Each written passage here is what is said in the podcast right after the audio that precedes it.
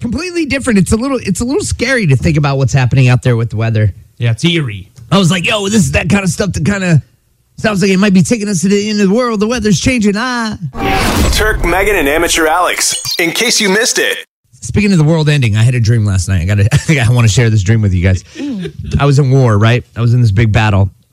It was like humanity was coming to an end. It was actually, you know, like a lot of times you can't even remember your dreams, but when you can remember your dreams, you start to question, why did I remember that one? Yeah. Yeah, but then when you start speaking the words out loud, you're like, um, is this even real? Yeah, Like, right. it's not real, but like, it's like, did this really happen in my head? You got you got to look you got to look between the lines of the the dream though because Yeah. the dream never really makes sense. In the No. dream in the dream you you do things that you really couldn't in real life. But started thinking to myself like why am I why am I remembering a dream about the end of humanity? You know, you got Putin out there, crazy Putin.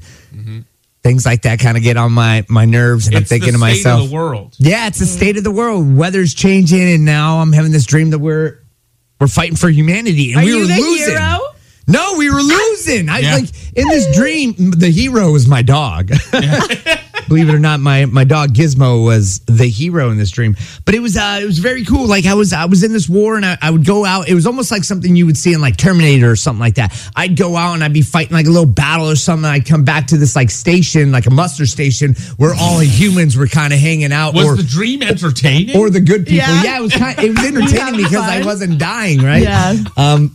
anyways, I'd come back to this like muster station where all the like the people were. I don't even know what we were fighting or who we were fighting. I don't think I even I can't recall what if it was machines or other people. Wow. But I was with the good people and we were like in camps and stuff It's like really that. dusty setting, so it was kind of like Hundred percent. Yeah. looked like Just like something Mad right out of a video game.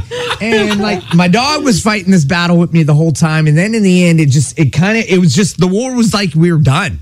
Like I think we we were all looking at each other like we've lost. You know, like in a movie when all of a sudden music kicks in, right towards the end. slow motion starts happening, explosions, and people are like ah. And music's going. One person's looking around and seeing all their fellow comrades hit the ground. Oh no, we lost the war.